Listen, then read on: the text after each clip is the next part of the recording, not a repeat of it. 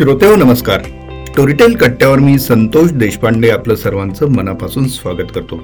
मित्रांनो आपल्या कट्ट्यावर आपण वेगवेगळे विषय हाताळतो आणि आपला प्रयत्न असा असतो की कुठलाही विषय अगदी वेगळ्या पद्धतीने तुमच्यापर्यंत यावा त्याच्यातून तुमच्या रोजच्या जगण्यातल्या गोष्टी आणखी सुकर व्हाव्यात. आता आपण सर्वजण स्टोरीटेल कट्ट्यावर आहोत. हा कट्टा आपल्या वाचन विचार या संस्कृतीचं प्रतिनिधित्व करतो. आणि याच धाग्यामध्ये आज मी एक वेगळा विषय तुमच्यापर्यंत घेऊन आलेलो आहे. तो म्हणजे बिनचूक मराठी कसं लिहायचं? होय. आणि नुकतंच परवा या विषयावरती एक पुस्तक प्रकाशित झालं. त्याचं नाव आहे लिहूया बिनचूक मराठी. आणि अक्षरशः पहिल्याच दिवशी म्हणजे प्रकाशनाच्या वेळेसच त्याची पूर्ण आवृत्ती संपली असं भरघोष यश या पुस्तकाला लाभलं. या पुस्तकाचे लेखक श्रीपाद ब्रह्मे आणि नेहा लिमय यांना मी आपल्या कट्ट्यावरती आमंत्रित केलेलं आहे. श्रीपाद आणि नेहा तुमच्या दोघांचंही खूप खूप स्वागत. नमस्कार. नमस्कार. खरं सांगायचं तर लिहूया बिनचूक मराठी म्हणजे हा जो शब्द आहे लिहूया. तर तो मला खूप अपील झाला. ह्याचं कारण असं की जसं तुम्ही लिहूया म्हणजे चला आपण हे मिळून करूया बरोबर. अशी भावना त्यातनं दिसते. बरोबर. आणि ह्या पुस्तकाच्या निमित्ताने तुम्ही एक वेगळी आणि अत्यंत उपयुक्त आजच्या काळातली गोष्ट घेऊन आलेला आहात सर्वांसाठी. तुमचं खूप खूप अभिनंदन. मला पहिला प्रश्न विचारायचा आहे श्रीपादला पत्रकारितेच्या क्षेत्रात इतकी वर्ष तू काम करतो आहेस. आज महाराष्ट्र टाईम्ससारख्या मोठ्या वर्तमानपत्राचा वृत्तसंपादक म्हणून तू पुण्यात आहेस. मुळात मराठी एवढं समजून सांगण्याची गरज का भासली असं तुला वाटतं? संतोष सर्वप्रथम या कट्ट्यावर आम्हाला आमंत्रित केलं. याबद्दल मी माझ्या आणि नेहाच्या वतीने आधी तुमचे तुमच्या सर्व टीमचे आभार मानतो. आणि यानंतर आता आपल्या प्रश्नाकडे वळूया. मराठी आपला सगळ्यांचाच आवडता विषय मराठी आपली मातृभाषा आणि आपण सगळ्यांचाच अभिमानाचा विषय. परंतु तू बघत असशील तर गेले काही वर्ष मराठीच्या संदर्भात विशेषतः माध्यमांमध्ये विशेषतः सोशल मीडियाचा उगम झाल्यापासून त्याच्यावर लिहिणारे किंवा वृत्तवाहिन्या असतील किंवा सर्व ठिकाणी मराठीचं थोडीशी अवस्था काही फार की चांगली नाही अशी सतत चर्चा जाणकारांकडनं ऐकायला मिळत होती. आणि आपण स्वतः या माध्यमाचा एक भाग असताना मग याच्यावर काहीतरी करूया असा एक विचार डोक्यामध्ये आला. आणि हे सतत आपलं काम सुरूच असतं आपल्या वृत्तपत्राच्या कामामध्ये की दुरुस्त्या करणं वाक्यरचना व्यवस्थित लिहिणं शीर्षक अचूक ठेवणं. तर हा आपल्याला अनुभव असतोच. म्हणजे मलाही हा अनुभव आता गेली पंचवीस वर्ष मी हे काम करतोय. किंबहुना तुला तर माहिती आहे की माझी कामाची सुरुवातच मुळात मुद्रित शोधक म्हणून झाली आहे. त्यामुळे या कामाची थोडीशी माहिती होती. आणि नंतर थोडं त्यातली अनेक चांगल्या वृत्तपत्र क्षेत्रातल्या जाणकार आणि दिग्गज लोकांनी आपल्याला शिकवलं. म्हणजे मला अशोक रानडे सरांचा इथे उल्लेख करावासा वाटतो. किंवा असे अनेक जाणकार आहेत प्रूफ आहेत की ज्यांनी आप आपल्याला हे शिकवलं की कसं लिहायचं असतं अचूक कसं लिहायचं बिनचूक कसं लिहायचं? आणि मराठीचा एक वेगळा स्वभाव आहे या भाषेचा. ही भाषा इतर भाषांपेक्षा वेगळी आहे. त्या भाषेवर इतर भाषांचा पगडा आणि प्रभाव असण्यापेक्षाही इतर भाषांमधनं जी शब्दांची देवाणघेवाण होते ती एक वेळ चालते. परंतु जर प्रभाव पडला वाईट अर्थाने तर ती भाषा कदाचित प्रदूषित होते. आणि या संदर्भातच चर्चा खूप होताना दिसली गेले काही वर्ष. आणि मग यातनं मी फेसबुकवर थोड्या पोस्ट लिहिल्या काही काही छोट्या छोट्या की हे शब्द असे नाही असे लिहायचे असतात. कारण दिसत होतं की अनेक लोक लिहितात उत्स्फूर्तपणे आणि सोशल मीडिया आल्यामुळं सगळ्यांना लिहायला संधी मिळाली. ही चांगलीच गोष्ट आहे. परंतु त्या लिहिताना जेव्हा केव्हा कुठलीही गोष्ट मुद्रित होते किंवा छापली जाते तेव्हा त्याच्यात त्या चुका दिसायला लागतात आणि जाणकार लोकांना त्या खटकतात. आणि मग त्याच्यावरती चर्चा होतात की अरे हे तुम्ही चुकीचं लिहिले हा शब्द असं नाही तसं पाहिजे. हे मलाही दिसत होतं वृत्तपत्रांमध्ये वृत्तवाहिन्यांमध्ये आणि सोशल मीडियावरती पण त्याच्यावर काय उपाय करायचा? तर मग सुरुवात झाली ती फेसबुक पोस्टवरनं आणि फेसबुकवरच माझी ओळख नेहाशी झाली नेहाली महिशी. आणि आम्ही भेटलो एकदा बोललो. आमचा समान आवडीचा विषय हा भाषा असल्यामुळं मग आम्ही असं ठरवलं की आपण यातनं काहीतरी करूया. म्हणजे हे एक- एकदम झालं नाही. हां हे झालं चार पाच वर्षापूर्वी म्हणजे साधारण. पहिली भेट झाली ती त्याला एवढी दिवस झाले. आणि त्यानंतर आम्ही एकमेकांशी बोलत राहिलो या आणि पुस्तक करावं ही कल्पना अशी आली की मी म्हटलं तसं मी माझ्या ज्या काही फेसबुक पोस्ट होत्या त्या आम्ही ब्लॉगवर टाकल्या माझ्या. आणि तो ब्लॉग इतका व्हायरल झाला आणि खूप लोकांनी वाचलं. सर्वाधिक आत्तापर्यंत माझ्या ब्लॉगवर वाचले गेलेले दोन भाग असतील तर ते व्याकरण कुठला ब्लॉग तुझा? मराठी व्याकरण. असं नाव आहे त्याचं. मराठी व्याकरण भाग एक आणि भाग दोन. तर सर्वाधिक वाचले गेलेले आहेत. इतके ते शेअर झाले कदाचित जास्त लोकांपर्यंत पोहोचले. आणि त्यावर प्रतिक्रिया अशी आली की हे सगळं तुम्ही एकत्रित एखाद्या पुस्तकातच का नाही लिहित? मग आम्हाला याचा एकत्र उपयोग होईल एकत्र बघायला मिळालं तर. मग नेहाशी बोलताना असं आलं डोक्यात की आपण हे खरंच असं काहीतरी करूया. खरं म्हणजे ती त्या संदर्भात पुढे पुस्तकाच्या प्रक्रियेसंदर्भात ती सांगेलच. मग तिथून ती कल्पना आली आणि मग पुढे आम्ही पण तरी पुस्तक आपल्याला सुचणं आणि ते प्रत्यक्षात येणं ह्याच्यात बरंच अंतर असतं. पण मग आमचा मित्र अमलताश बुक्सचा सुश्रुत कुलकर्णी याच्यापुढे आम्ही हा प्रस्ताव घेऊन गेलो आणि विशेष म्हणजे त्यांनीही याला मान्यता दिली की आपण हे करूया. आणि दोन गोष्टी आमच्या मनात अगदी नक्की होत्या की पुस्तक साधं सोपं सुटसुटीत आणि सर्वसामान्यांना आकलन होण्यास सुलभ असं असावं आणि त्याची किंमत शंभर रुपये असावी याहून अधिक नसावी. ह्या दोन गोष्टी अगदी आम्ही ठरवल्या होत्या त्यामुळे त्या आम्ही करू शकलो आणि त्याचा प्रतिसाद आपल्याला दिसतोच आहे की पुस्तक हे पहिल्याच दिवशी संपलं आणि आजही त्याला अजून मागणी येते आणि आता दुसरी आवृत्ती त्याची आली आहे वा नेहा मला आता हा प्रश्न तुला पहिला विचारायचा असा आहे की मुळात तुझी बॅकग्राऊंड आहे ही कंपनी सेक्रेटरी म्हणजे हो. त्या फील्डमध्ये हो. वित्त क्षेत्रात आहेस हो किंवा कॉर्पोरेट क्षेत्रात हो. आहेस आणि त्याचवेळी तू भाषा अभ्यासक म्हणून देखील हो. म्हणजे त्याच्यामध्ये तुझं काम आहे ह्या दोन्हीचं सगळं मेतकूट कसं काय दोन्ही वेगळे विषय समजले हो. गेले वीस वर्ष मी कंपनी सेक्रेटरी म्हणून प्रॅक्टिस करते. आणि माझं खरं आवडीचा विषय म्हणजे कंपनी कायदा. आणि तुम्हाला माहिती आहे की कायद्याची भाषा आपण म्हटली की त्याच्या शब्दांचा किस पाडणं हे येतच. पण तो सगळा इंग्रजीमध्ये असतो. कारण त्याच्यामध्ये काही मराठी भाषा किंवा आपल्या ज्या लोकल लँग्वेजेस आपण म्हणतो रिजनल लँग्वेजेस त्या काही येत नाही. पण कायद्याचा अभ्यास करतानाच असं जाणवलं कुठेतरी की एकीकडे लिहित होते मी आणि थोडंसं ललित लेखन करत होते. मराठीची आवड होती त्यामुळे वाचन भरपूर होतं पहिल्यापासून. ते सगळं वाचत होते खूप वर्ष वाचत होते. आणि मग एकीकडे लिहिताना असं जाणवलं की आपण कायद्याच्या भाषेकडे किंवा त्याच्या अनुषंगाने इंग्रजी भाषेकडे आपण अगदी डोळसपणे बघतोय पण आपण आपल्या मातृभाषेकडे असं बघतोय का? आणि मग मी फार सिरियसली याचा विचार करायला लागले अतिशय गांभीर्याने. आणि मग पहिलं अ, काम असं केलं की आपण शुद्ध लेखनाचं पुस्तक जे दहावीला जे शेवटचं मी बघितलं असेल ते मी नंतर जवळजवळ दहा वर्षांनी पुन्हा बाजारातनं आणलं वाळिंब्यांचं. आणि म्हटलं आपण लिहिताना काही काही अगदी बेसिक बेसिक आपल्याला प्रश्न पडतातच. म्हणजे कारण इतकं सगळं इंग्रजी बोलणं आणि लिहिणं जर रोजचं असेल तर नॅचरली तुमचं मराठीकडे थोडंसं दुर्लक्ष होतं. तर मग मी ते पुस्तक आणलं मग शुद्धलेखनाचे नियम व्याकरण याच्यापासून सुरुवात केली. मग म्हटलं आपण आणखीन काहीतरी करूया. मग माझा खूप आवडीचा विषय असा आहे की एटिमॉलॉजी ज्याला आपण व्युत्पत्तीशास्त्र म्हणतो.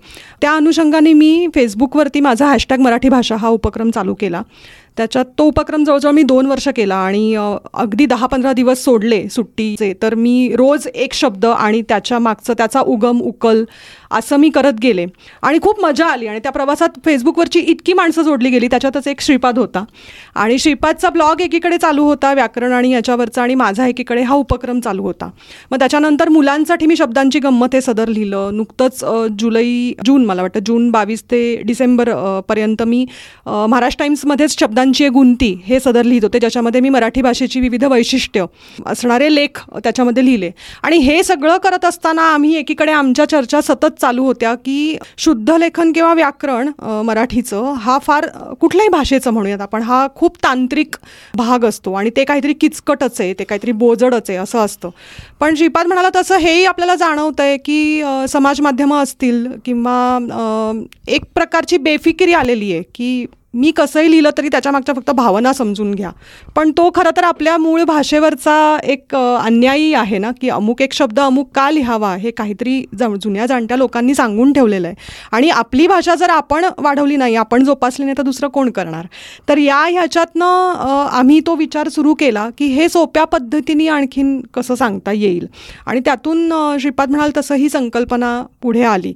तर मला असं वाटतं कायम की माझं क्षेत्र खूप पूरक आहे ह्याला याचं कारण कायद्यामध्ये आमच्या जसा कंप्लायन्स महत्त्वाचा असतो. म्हणजे कंपनी सेक्रेटरीला कंप्लायन्स ऑफिसर पण म्हटलं जातं की कंपन्या कायदे पाळतायत ना हे आम्ही बघायचं असतं.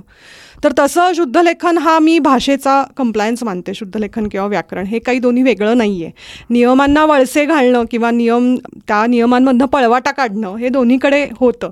आणि भाषेच्या बाबतीत ते होऊ नये कारण आमच्या फील्डमध्ये पण असं म्हटलं जातं की कंप्लायन्स हॅज अ कॉस्ट आणि non compliance has a greater cost म्हणजे तुम्ही एखादा नियम पाळायचा ठरवलं तर काहीतरी किंमत तुम्हाला चुकती करावी लागते आणि नाही पाळायचा तर ती किंमत दुप्पट होते किंवा जास्त होते. आणि किंमत म्हणजे इथे फक्त आपण पैसे असा विचार नाही करत आहोत तर इथे आपण भाषेचा ऱ्हास बघतोय मराठीचा ऱ्हास बघतोय पडझड बघतोय किंवा भाषेची खूप जास्त सरमिसळ बघतोय. तर ते होणार कारण भाषा बदलत असते प्रवाही असते.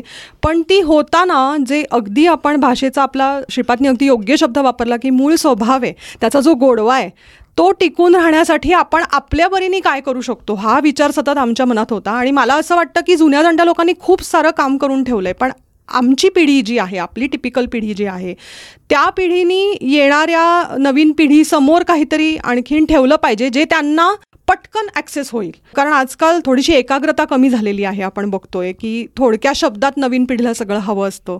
तर तसं आपण काही देऊ शकू का? हा विचार आम्ही घेऊन मग या पुस्तकाला आम्ही म्हणजे संकल्पना मांडून पुढे विचार करायला सुरुवात केली. अच्छा. श्रीपाद आता जसा नेहानी उल्लेख केला. की समाज माध्यम हे पण एक महत्त्वाचं कारण आहे हे पुस्तक समोर येण्याचं. हो. म्हणजे तिथे वापरली जाणारी मराठी. तू स्वतः लेखक आहेस उत्तम स्तंभ लेखक आहेस. त्याचवेळी तू ब्लॉगर आहेस आणि समाज माध्यमांवरती तुझा वावर चांगला आहे. म्हणजे सतत तुझ्या काही काही पोस्ट येत असतात वेगवेगळे विषय तू त्याच्यातून मांडतो.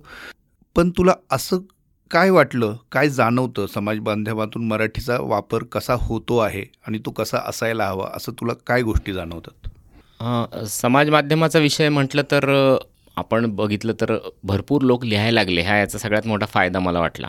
की ज्यांना आत्तापर्यंत कसं होतं की फक्त मुद्रित माध्यमं किंवा मासिकं साप्ताहिकं हा एकच पर्याय लोकांना अभिव्यक्त होण्यासाठी उपलब्ध होता. परंतु सोशल मीडियाचा जसा जन्म झाला गेल्या काही बारा पंधरा वर्षामध्ये जास्त प्रमाणात तर लोकांना लिहायला संधी मिळाली आणि त्यांना मातृभाषेतून व्यक्त व्हावंसं वाटणं ही चांगलीच गोष्ट आहे. फक्त होतं काय एकदा का आपण मुद्रित म्हटलं एखादी गोष्ट की आपल्याला सवय काय की मुद्रित म्हणलं की ते वृत्तपत्रात जसं पूर्वी आपण मागायचो की ह्याच्यात छापलं आहे ना छापलेलं असतं ते बरोबर असतं. असा एक पूर्वापार आपल्याकडे समज आहे. हे आपण वृत्तपत्रात शिकलो आहे त्यामुळे आपण किती काळजी घ्यायचो एखादी बातमी देताना की त्यातलं फॅक्ट्स चेक करणं किंवा चुकीचं काही न जाणं. आणि त्याचबरोबर आपण शब्दांचीही काळजी घ्यायचो की शब्द व्यवस्थित लिहिला गेला पाहिजे अचूक लिहिला गेला पाहिजे बिनचूक लिहिला गेला पाहिजे. पाहिजे आणि त्याच्याबरोबर वाक्यरचना हे सगळं बघितलं जायचं. त्यासाठी वृत्तपत्रात पूर्वी खास प्रशिक्षण घेतलं जायचं. आणि तीच गोष्ट प्रकाशन संस्थांच्या बाबत म्हणता येईल. जिथे जिथे पुस्तकं प्रकाशित व्हायची त्या सर्व जुन्या आणि महत्त्वाच्या प्रतिष्ठित अशा प्रकाशन संस्थांमध्ये महाराष्ट्रात अतिशय दिग्गज दिग्गज असे संपादक होऊन गेले. त्यांना भाषेची उत्तम जाण होती त्यांच्याकडे चांगले मुद्रित शोधक होते आणि त्याच्यावर सखोल विचार व्हायचा एखाद्या शब्दांवरती. ही सगळी परंपरा होती अगदी आत्ता आत्तापर्यंत होती. परंतु एकदम काय झालं ही जी लाट आली किंवा एक एकदम सुनामी म्हणू आपण सोशल मीडियाची आणि त्याच्यावर एकदम सगळे लोक जेव्हा लिहायला लागले तेव्हा हे मान्यच आहे किंवा हे गृहितच आहे की ह्या सगळ्या लोकांना काही भाषा कशी लिहायची किंवा त्याचं प्रमाण लेखन कसं करायचं याची माहिती असेलच असं नाही. मात्र याचा अर्थ असा असं नाही की त्यांनी अभिव्यक्त व्हायचं नाही. तर ह्याचा मग सुवर्णमध्य काय? तर मग तुम्ही या याची माहिती घ्या जाणकारी त्याची घ्या त्या त्याच्याविषयी जाणकार व्हा आणि मग तुम्ही ते लिहा. मग तुमचं लेखन हे बघा असं आहे की जेव्हा तुमचं लेखन अचूक आणि व्यवस्थित लिहिलेलं असतं ना ते तेव्हा ते जास्त वाचलं जातं. हेही खरं आहे. जर ते थोडं जरी एखादा शब्द तुम्ही इकडे तिकडे लिहिला असेल तरी जाणकार वाचकाला लगेच कळतं की हे तुम्हाला माहिती नाही आहे किंवा तुम्हाला यातलं ज्ञान नाही आहे आणि तो कदाचित त्या लेखन ते वाचण्यापासून परावृत्त होऊ शकतो. हा यातला दोष आहेच किंवा हा तोटा यातला लक्षात घ्यायला पाहिजे नवीन लिहिणाऱ्यांनी. मग आम्ही याच्यावर दिलेलं उत्तर असं आहे की हे जे छोटंसं पुस्तक आहे आमचं हे जर तुम्ही वाचलं तर तुम्हाला नेहमी होणाऱ्या चुका नेहमी तुमचे जे शब्द चुकतात ते सहज लिहिता येतील. आणि त्याच्यामागे त्याचा कार्यकारण भाव आणि साधे सोपे नियम आहेत अगदी. ते आम्ही दिलेले आहेत याच्यामध्ये. इथे एक मला उदाहरण सांगावं असं वाटतं की शब्दरचना जर इकडची इकडे झाली तर काय गंमत होते आपल्याला माहिती आहे? म्हणजे पुलंचं उदाहरण त्यांच्या गोष्टीतलं आपल्याला माहिती आहे. त्यांच्या लिखाणातलं की त्यांनी एकदा लिहिलं होतं की भव्य महिलांच्या कबड्डी स्पर्धा. तर त्याच्यात शब्द कुठे ठेवल्यामुळं काय गंमत झाली? महिलांच्या भव्य कबड्डी स्पर्धा. एक शब्द इकडचा इकडे झाला की ही गंमत होते. असंच एक बोर्ड पाहिला होता. आमच्या धाराशिवपासून आमचं जे गाव आहे. कळम तिथे एक मोठे कपड्याचे व्यापारी आहेत. तर त्यांचं एक होर्डिंग होतं. म्हणजे तेव्हा उस्मानाबाद नाव होतं. उस्मानाबाद जिल्ह्यातील एकमेव कपड्याचे भव्य शोरूम आता अशी गंमत होते. आणखीन एक बघितलं की पहिल्या लग्नाच्या वाढदिवसाच्या शुभेच्छा. लग्नाच्या पहिल्या वाढदिवसाच्या शुभेच्छा असं पाहिजे ना. पहिल्या लग्नाचे म्हणजे किती लग्न करणार आहात? असं.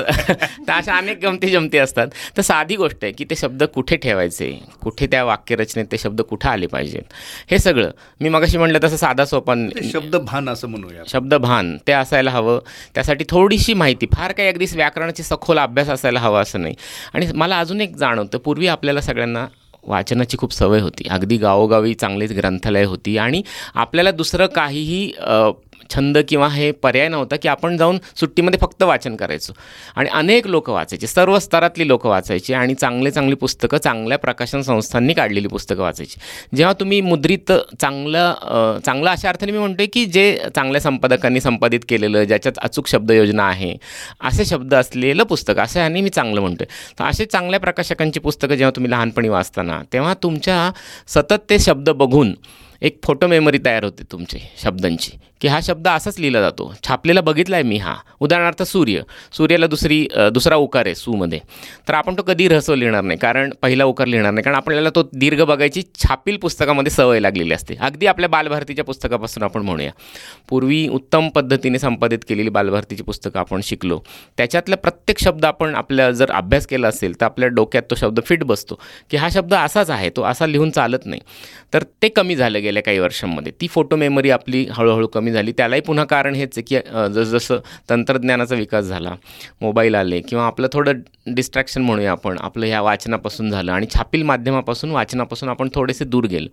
हे झालं एका पिढीच्या बाबतीत हे झालं आणि त्यामुळे असं असं दिसतं निदर्शनास येतं की आणि दुसरं मला महत्त्वाचा मुद्दा मांडायचा वाटतो की शाळा जिथं आपले प्राथमिक शिक्षण आपण घेतो आणि मराठी माध्यमांच्या शाळांची संख्या दिवसेंदिवस कमी होत चालली आहे इंग्रजी माध्यमात मुलं शिकत आहेत ते शिकायलाही हरकत नाही परंतु आपली मातृभाषा ती शिकवणारे चांगले शिक्षक त्यांनी ते किती आत्मीयतेने त्यांना ती भाषा शिकवली आहे त्याचं व्याकरण शिकवलं आहे हे आता अलीकडे दिसत नाही. खूप कमी प्रमाणात दिसतं मुलं आता मातृभाषा नाहीत म्हणत मातृभाषा हां. तेच अनेक गोष्टी याच्यात सांगता येतील की त्यांना उच्चारसुद्धा काही काही शब्दांचे नीट येत नाहीत किंवा हा दोष हा त्या मुलांचा नाही आहे हा दोष हा त्यांना शिकवणाऱ्या किंवा न शिकवणाऱ्या आपल्या शिक्षण व्यवस्थेचा आहे असं मी मानतो.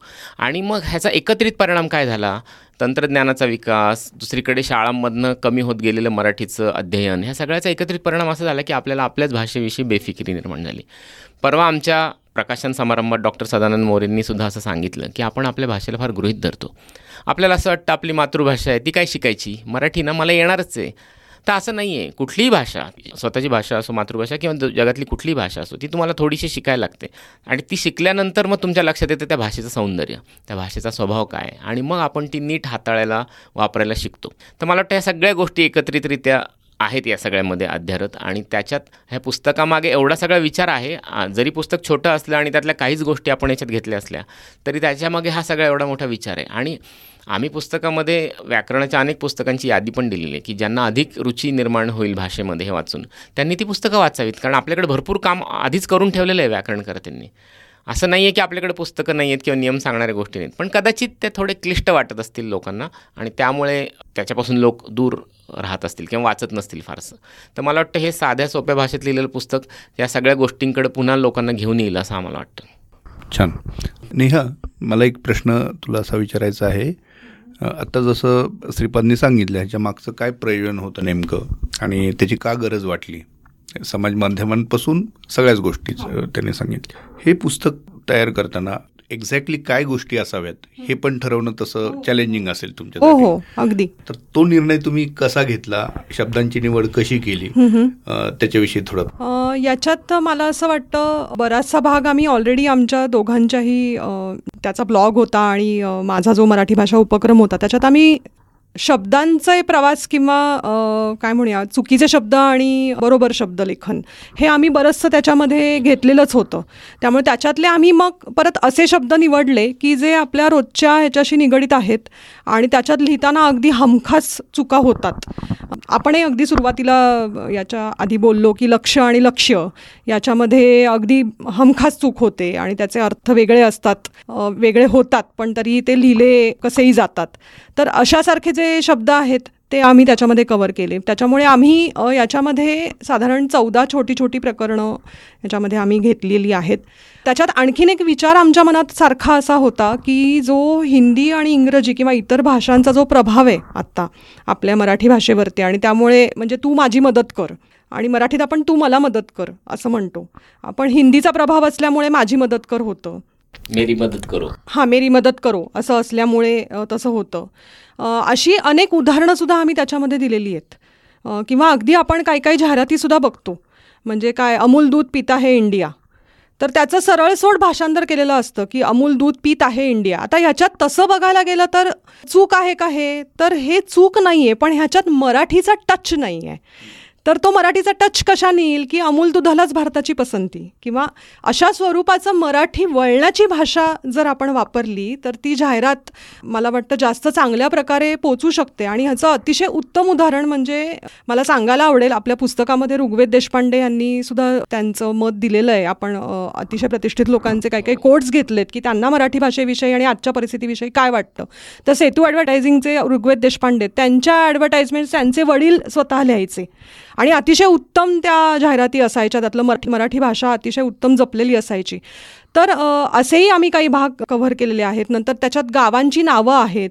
गावांची नावं कशी लिहावी? म्हणजे कोल्हापूर सोलापूर लिहिताना पूरमधला प कायम दीर्घच पाहिजे. दुसरा उकार पाहिजे त्याला. पण कोल्हापुरात सोलापुरात लिहायचं झालं तर हसवं पाहिजे. हे कायम गोंधळ होतात. किंवा इंग्रजी देशांची आणि त्यातली शहरांची नावं आहेत. ती कशी लिहावीत? इंग्रजी जर तुम्ही संक्षिप्त रूपं वापरणार असाल किंवा नावाची अध्यक्षरं वापरणार असाल तर ती कशी लिहावीत मराठीत लिहिताना म्हणजे देवनागरीत लिहिताना? तर या बाबतीत सुद्धा आम्ही याच्यामध्ये अतिशय सोप्या भाषेत हे असं कव्हर केलेलं आहे.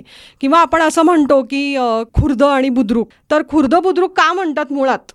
किंवा मौजे आणि कसबे याचा अर्थ काय? आणि मग ते लिहावं कसं? आणि असंच का लिहावं? तर हे सुद्धा त्याच्यामध्ये आलेलं आहे. अतिशय सोप्या भाषेत आलेलं आहे. किंवा आपण शृंगार हा शब्द बघतो आणि तसा तसाच श्रुतकीर्ती किंवा श्रुती असा शब्द बघतो. तर श्रुती लिहिताना श्रला पण तो शृंगारसारखा हे करतात लोक. तर त्यात दोन्हीमध्ये फरक आहे. तर ते सुद्धा त्याच्यात स्पष्ट केलेलं आहे. नंतर सामान्य रूपं आपण जशी करतो की पुल्लिंगी नामांची असेल स्त्रीलिंगी नामांची असेल त्याच्यात सुद्धा काही काही वेळा चुका होतात.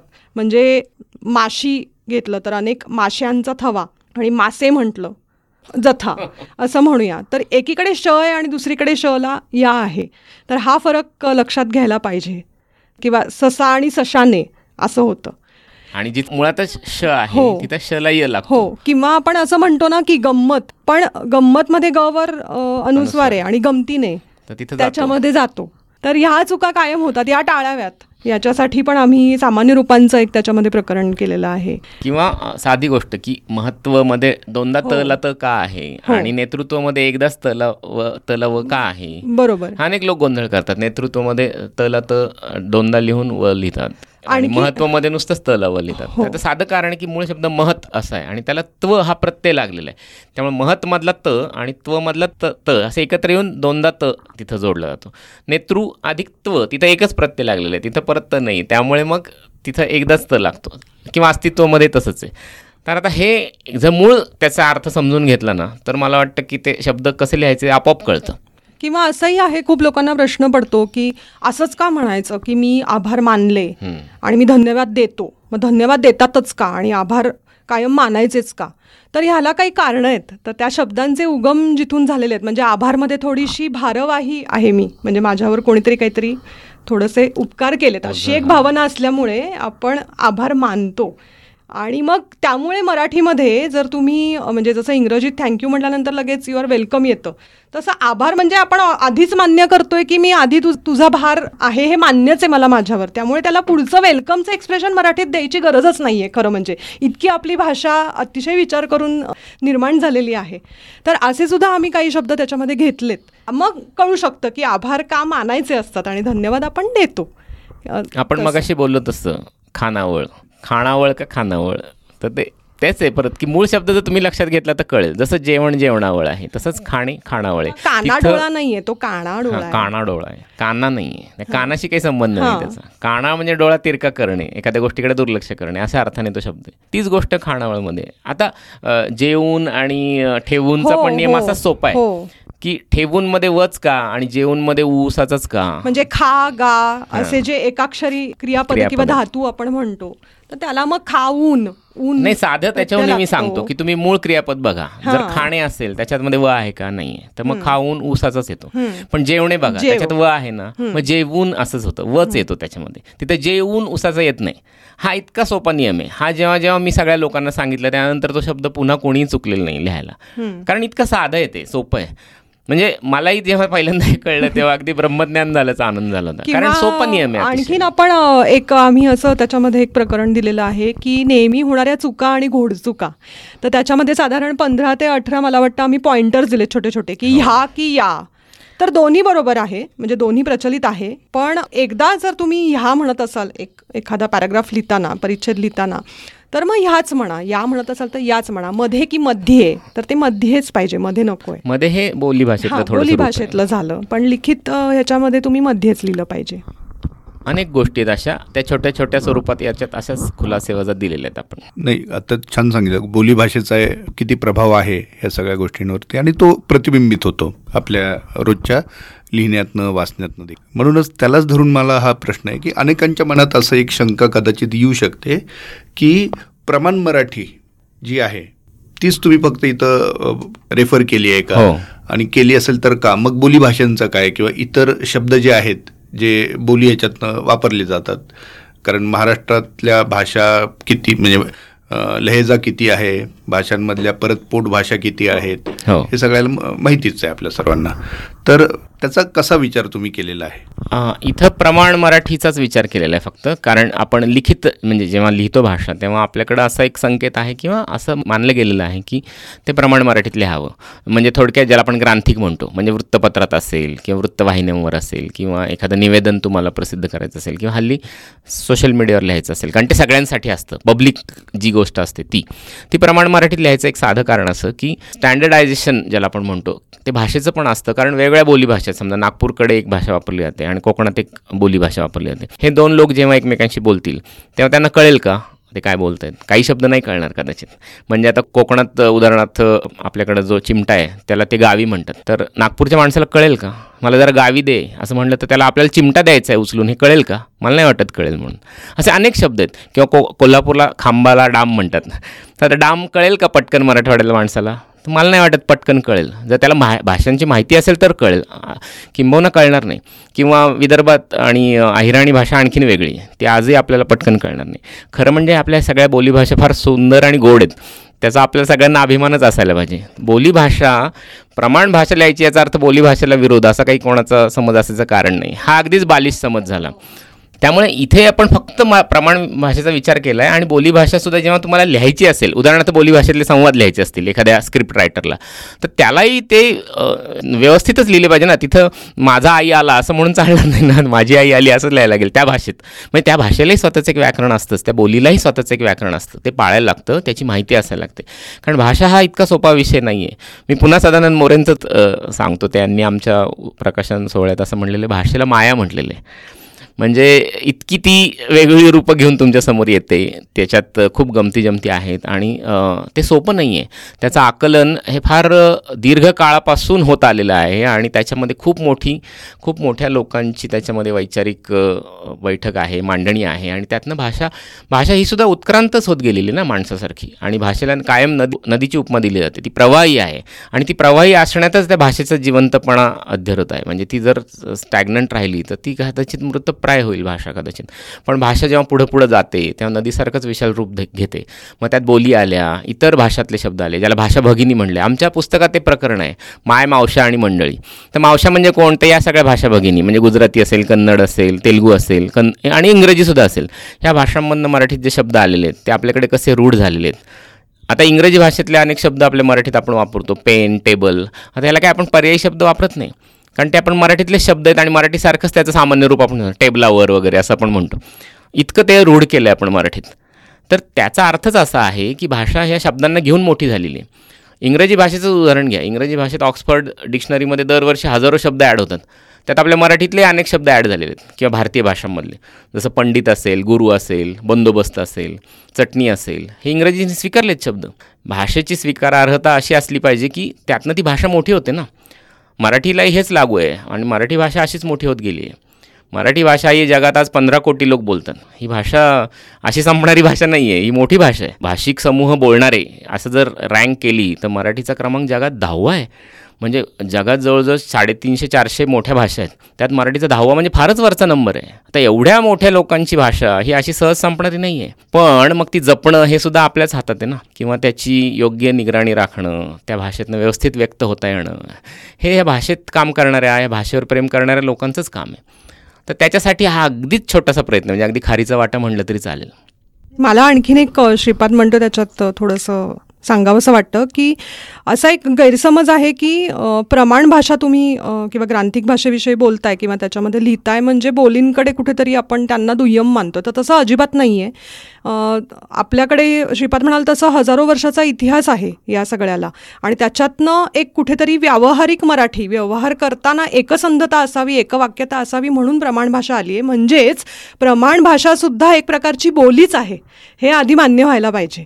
आणि मग ती बोली जर आपण सगळ्यांनी मिळून स्वीकारलेली आहे तर त्याच्यामध्ये नियम येणारच. त्याच्या कारण त्याच्यामध्ये एक शिस्त पाहिजे ना कुठेतरी. जर का ती एकवाक्यता आणायची असेल तरीसुद्धा या नियमांमध्ये सुद्धा काही काही पाठभेद आहेत. नाही असं नाही त्याच्यावरती प्रवाद आहेत. आणि ते होणारच कारण भाषा ही बदलत जाणारी गोष्ट आहे. कुठलीच भाषा ही कधीच एकाच प्रकारे जात नसते. तर तसं आपण याच्याकडे जर बघितलं तर बोलींचा विचार आम्ही केला नाही आहे पण बोलींचं व्याकरण हा एक स्वतंत्र अभ्यासाचा विषय होऊ शकतो आणि याच्यावरती सुद्धा आपल्याकडे भरपूर रिसर्च आणि हे चालू आहे आत्ताच्या घडीला. तर ते लक्षात घेऊन मग आपण जी भाषा लिहायला पाहिजे म्हणजे तुम्ही बोलत असाल कोल्हापुरी काय रे? होय की? असं आपण कोल्हापुरीमध्ये एक त्याला एक छान हेल आहे. पण लिहिताना तो हेल नाही ना आपल्याला तिथे देता येणार. काय रे हे? काय रे सारखंच लिहिलं पाहिजे. मग त्याच्या पुढे उद्गारवाचक चिन्ह येणार आहे का? प्रश्नचिन्ह येणार आहे? म्हणजे विरामचिन्ह कुठेतरी आलंच. ते विरामचिन्ह आपल्याला या नियमांचा आधार घेऊनच द्यायचं आहे तर तसं आहे. किंवा जळगाव किंवा बाकी याला म्हणतात की करून राहिलो जाऊन राहिलो किंवा नागपूर साईडला असेल सॉरी जळगाव नाही विदर्भाच्या साईडला असेल की जाऊन राहिलो. पण मग ग्रांथिक लिहिताना अर्थात ग्रांथिकमध्ये सुद्धा तुम्ही जर संवादात्मक भाषा वापरत असाल आणि त्या प्रदेशाचा जर तुम्हाला लहेजा आणायचा असेल तर तुम्हाला त्याच्याप्रमाणेच लिहिलं पाहिजे. पण इथे जाऊन राहिली खाऊन राहिली असं नाही येणार. केली खाल्ली बसली झोपली असं नाही होणार. मी झोपले असंच होईल. तर हा फरक हा राहणार आणि हा लक्षात घेतला पाहिजे आणि त्या त्या बोलींचा आदरच आहे आपल्याला आणि बाळगायलाच पाहिजे अभिमान बाळगायला पाहिजे आपण आणि ते करून आपण प्रमाण भाषा ही सुद्धा एक बोली आहे असं म्हणून जर आपण याच्याकडे बघितलं तर मला म्हणून म्हणूनच हा वाटतं प्रश्न तुम्हाला मला विचारावासा वाटला की तुम्ही लिहिताना बोली संदर्भात काय विचार केला होता? हा म्हणजे असं समजलं जातं काही? वेळेला की हे म्हणजे शुद्ध आहे प्रमाण भाषा म्हणजे शुद्ध आहे आणि बोली म्हणजे काहीतरी अशुद्ध आहे असं अजिबातच नाहीये. हेच आम्हाला इथे अगदी हे सांगायचं आहे हा. शुद्ध अशुद्ध असं काही नसतं. हे पहिलं लक्षात घेतलं पाहिजे. शुद्ध अशुद्ध ही अतिशय वेगळी कन्सेप्ट आहे जी भाषांना लागू होत नाही. भाषा कुठलीच शुद्ध आणि अशुद्ध नसते. भाषा चुकीची किंवा बरोबर असू शकते. तर चुकीची आणि बरोबर सुद्धा कशी? जी पोचत नाही. भाषेचा मूळ हेतू काय आहे? संवाद पूर्ण व्हायला पाहिजे. जिथे संवाद पूर्ण होत नाही तिथं काहीतरी चुकतंय असं आपण लक्षात घेतलं. अर्थच वेगळा पोचला. तेच. म्हणजे हा. अर्थच नाही पोचला. म्हणजे सं- भाषेचं ज- मूळ हेतू आहे संवाद होणं तो पूर्ण होत नाही. ते सर्कल पूर्ण व्हायला पाहिजे ना. मी. बोललोय आणि हे समोरच्याला कळलंय. तो बोललाय ते मला कळलंय. इथे तो पूर्ण होतं वर्तुळ. ते पर वर्तुळ पूर्ण होण्यासाठी आपण एकाच लेवलला असलं पाहिजे. सेम पेजवर म्हणतो आपण मग इंग्लिशमध्ये तसं. तर तसं होण्यासाठी प्रमाण भाषेची गरज असते. खूप छान तुम्ही सांगितलं. आणखी एक मला या पुस्तकातलं वैशिष्ट्य असं जाणवलं की तुम्ही अनेक इंग्रजी शब्दांना मराठीचा पर्याय काय आहे? हो. हे पण त्याच्यात सजेस्ट केलेलं आहे. हो. नाही का? सजेस्ट सुचवलंय. तर? नाही, आम्ही खरं तर नाही सुचवलेलं. हे ऑलरेडी किंवा आधीच असं म्हणूया. समोर आहे. पर्याय हां. समोर समोर आपण. ठेवलंय आपण. हां. हां. तर ते करत असताना तुम्ही त्या शब्दांची निवड कशी केली? म्हणजे कुठल्या शब्दांना पर्याय आपण दिला पाहिजे? याचं काम ॲक्च्युली आपले स्वातंत्र्यवीर सावरकर आहेत. त्यांनी आधीच भाषाशुद्धीचं जे हे लिहिलं आहे त्याच्यामध्ये सोपं करून ठेवलं आहे त्यातले काहीच निवडक शब्द आम्ही याच्यामध्ये घेतले. त्यांची जर सूची बघितली ती जवळजवळ दहा ते पंधरा पानांची सूची आहे. त्याच्यामध्ये त्यांनी वेगवेगळ्या क्षेत्रातल्या रूढ इंग्रजी शब्दांसाठी किंवा इतर भाषातल्या शब्दांसाठी म्हणूया इंग्रजी पण नाही. मराठी प्रतिशब्द त्यांनी तयार तरी केले किंवा आधीच तयार होते ते चलनात आणले असं म्हणूया. तर ते त्यांनी अर्धं काम केलेलंच होतं आणि बाकीचं जे काम आहे ते आता काही काही शब्द आपण नंतर रुळलेले आहेत. म्हणजे जसं डेटाला विदा हा शब्द नंतर रुळलेला आहे. ते तंत्रज्ञान जसं बदलतं त्यानुसार. येणार शब्द ते. आणि काही संकल्पना अशा असतात ना की ज्या भाषेमध्ये नसतातच त्या संस्कृतीमध्ये नसतात. शेवटी भाषा म्हणजे काय? संस्कृतीचं वह वाहन करणारी गोष्ट आहे. तर ते भा ज्या संस्कृतीत जी एखादी गोष्ट नसेल तर ती त्या भाषेमध्ये लवकर येऊ शकत नाही. उदाहरणार्थ पुलंनी फार छान सांगितलं होतं. एका जपानी मुलीचं मराठी मुलावर लग्न झालं आणि त्यांनी असं लिहिलं आहे की त्या मुलीला खरकट म्हणजे काय हे सांगता सांगता त्या म्हणजे मराठी मुलाच्या नाकी नऊ आले. कारण ती म्हणायची जर आपलं ताटात उरलेलं जर खरकटं तर मग ताट कसं खरकटं भांडं कसं खरकटं ते सांगा. आता हे गंमत आहे ही भाषेची. ही संस्कृती आहे. आणि त्यांनी हेही लिहिलेलं आहे मला वाटतं आसामी आसामीमध्ये की तुम्ही किती इंग्रजी शिका हो पण आमच्या हिच्या हातच्या थालपिठाची सर कशा कशाला नाही ह्याचं करून दाखवा बरं इंग्रजीत भाषांतर. तर ते होत नाही. कारण संस्कृतीशी निगडीत गोष्ट आहे. आणि तंत्रज्ञान ज्या भाषेत आधी येतं ना त्या भाषेत त्या तंत्रज्ञानाला शब्द येतात. आपल्याकडे इंग्रजीमध्ये ते शब्द आधी येतात कारण तिकडे जास्त शोध लागले म्हणूया किंवा आधी सुधारणा झाल्या असं म्हणूया. नाही मला ते एक डोळ्यापुढं आलं चित्र. तू वऱ्हाडचा प्रयोग करायचा हां. आपल्या मित्रमंडळांसमोर. आणि तेव्हा ते जे बबन्या जो इंग्लिश पत्र लिहितो किंवा ते जॉन रावला समजून सांगतोय. बस्ता म्हणजे काय म्हणजे वगैरे. काय. तर ते एकदम डोळ्यापुढे आलं अगदी. अगदी. ते संस्कृतीतला फरक मी म्हटलं तसं. आणि भाषा ही संस्कृतीची एक दूत आहे म्हणूया किंवा वाहक आहे. तर त्यामुळे आपोआप हा फरक पडतो. त्यामुळे सगळ्या गोष्टींचं भाषांतर करण्याच्या फंदात पडू नये असं पण मला वाटतं. मला तुम्हाला दोघांना एक प्रश्न विचारायचा आहे. म्हणजे तुम्ही दोघांनी स्वतंत्र उत्तर दिले तरी चालतील. आजची पिढी आजची तरुण पिढी विशेषतः जे आमच्या पिढीपर्यंत म्हणजे आधीच्या थोड्या एक दहा वर्षापूर्वी जी सक्रिय झाली तिथपर्यंत संगणकावरती सक्रिय झाली त्यांची मराठी जी आहे ती कदाचित ओके आहे. म्हणजे त्यांना मगाशी श्रीपदनी जसा उल्लेख केला तसं त्यांच्यावरती ते थोडेसे पुस्तकांचे संस्कार होते वाचन त्या काळात भरपूर होतं. त्याच्यामुळे आपसुकच ती मराठी व्यवस्थित येत गेली. आता जिथे मराठी टाईप करण्यासाठी तुम्हाला तंत्रज्ञानाची मदत घ्यावी लागते गुगलची मदत घ्यावी लागते ट्रान्सलेट करताना पण घ्यावी लागते. अशा वेळेस शुद्ध मराठी लिहिली जाते का नाही हे तपासण्याची कुठली यंत्रणा अजून तरी मला वाटतं उपलब्ध नाही आहे तिथं फक्त पर्याय आहेत. तर त्याचा तुम्ही काही विचार केला आहे आणि हा खरंच खूप मोठा विषय आहे आणि मला वाटतं हे एकट्या दुकट्याचं काम नाही आहे मराठी भाषा ज्यांना जपायची आहे भविष्यात अशा सर्व लोकांनी याच्यात प्रयत्न केले पाहिजेत. त्याचं कारण असं की तंत्रज्ञान हे कधीही आपल्यावरती आरूढ होता कामा नये. म्हणजे माणूस महत्त्वाचा आहे शेवटी. माणसाची भावभावना माणसाचे विचार हे सर्वाधिक महत्त्वाचे असले पाहिजेत. पण आता आपल्या सगळ्यांच्या समोर ए आयचं म्हणजे आर्टिफिशियल इंटेलिजन्सचं एक संकट नाही म्हणणार मी पण आव्हान आहे. आव्हान असं की तुम्हाला त्याच्याही पुढे जाता आलं पाहिजे. माणूस हा नेहमीच एक पाऊल पुढे राहायला पाहिजे आणि तो राहीलच मला खात्री आहे. पण नवीन काहीतरी जेव्हा असं येतं तेव्हा एक क्षणभर आपल्याला गांगरून जायला होतं किंवा आपण गडबडून जातो. तसं आत्ताची ही कदाचित ही फेज आहे किंवा हा टप्पा आहे असं आपण म्हणूया. पण मला खात्री आहे की भाषा आणि भावना ह्या त्याच्यापेक्षा महत्त्वाच्या आहेत आणि त्याच्या एक पाऊल आपण पुढे राहू. अर्थात ह्याचा वापर कोण कसा करतं ह्याच्यावर खूप गोष्टी निर्भर आहेत. कारण मला असं वाटतं की एखाद्या माणसाला मराठी वापरायची आहे. पण त्यांनी गुगल ट्रान्सलेटरची मदत घेतली. तर हे लक्षात आपल्याला यायला हवं की तुम्ही बघा मराठीतनं इंग्रजीतलं भाषांतर चांगलं होतं. कारण इंग्रजीतला शब्दसंग्रह त्या ए आयकडे भरपूर आहे. उत्तम आहे अतिशय. टॉप क्वालिटीचं आहे. कारण जगातले सर्वाधिक व्यवहार त्या इंग्रजी भाषेतनं त्या तंत्रज्ञानाच्या क्षेत्रात चालतात किंवा ऑनलाईन चालतात. पण मराठीचं तेवढं नाही आहे त्यामुळे मराठीतनं तुम्ही एखादी गोष्ट इंग्रजीत करायला बघा भाषांतर. ती चुकीची होते. म्हणून तर आपण हसतो ना हे जे पेपरमध्ये छापून येतात वेगळ्या जाहिरातींची भाषांतरं. ती चुकीची का होतात? तर त्यामुळेच स्वतःकडे कारण मराठीचा शब्दसंग्रह त्या आर्ट इंटेलिजन्समध्ये नाही आहे एवढा. त्याच्याकडे तो साठा सेव्ह केलेला नाही आहे तेवढा डेटा किंवा विदा आपल्या भाषेत सांगायचं झालं तर. ही त्याच्याकडे नाही आहे एवढी. ती जेव्हा केव्हा वाढेल तेव्हा त्याला अचूक शब्द शोधायला मदत होईल त्या ए आयला आता हे काम कोण करणार? ते मराठी माणसांनीच करायचं काम आहे ना. मराठी माणसांनी त्या ए आयमध्ये शब्दसंग्रह वाढवले पाहिजेत. त्यांनी भाषांतर करून टाकली पाहिजेत तिथे. तर त्याच्याकडचे शब्दसंग्रह वाढतील.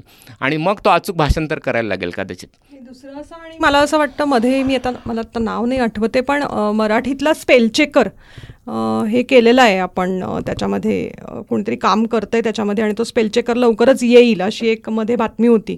तर हे फार स्तुत्य प्रयत्न आहेत. दुसरं असं मला इथे हे करावं लागतं की जे लेखक आणि कवी आहेत ना म्हणजे तंत्रज्ञान ही एक बाजू झाली.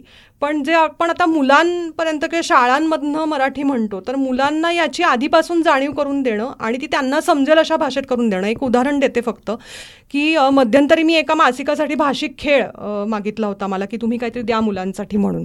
आणि मग मी तो भाषिक खेळ असा सांगितला की एकच शब्द घ्यायचा आधी आणि भेंड्यांसारखं खेळायचं. पण त्या भेंड्या कशा खेळायच्या? म्हणजे मी समजा आनंद म्हणत असेन तर तुम्ही इंग्रजीतला शब्द सांगा जॉय. मग हा परत मराठीतला शब्द सांगेल किंवा त्याला आणखीन पर्यायी हर्ष वगैरे असं. तर आता हे जेव्हा तुम्ही करता तेव्हा दोन्ही भाषांमध्ये मुलं विचार करतायत आजची.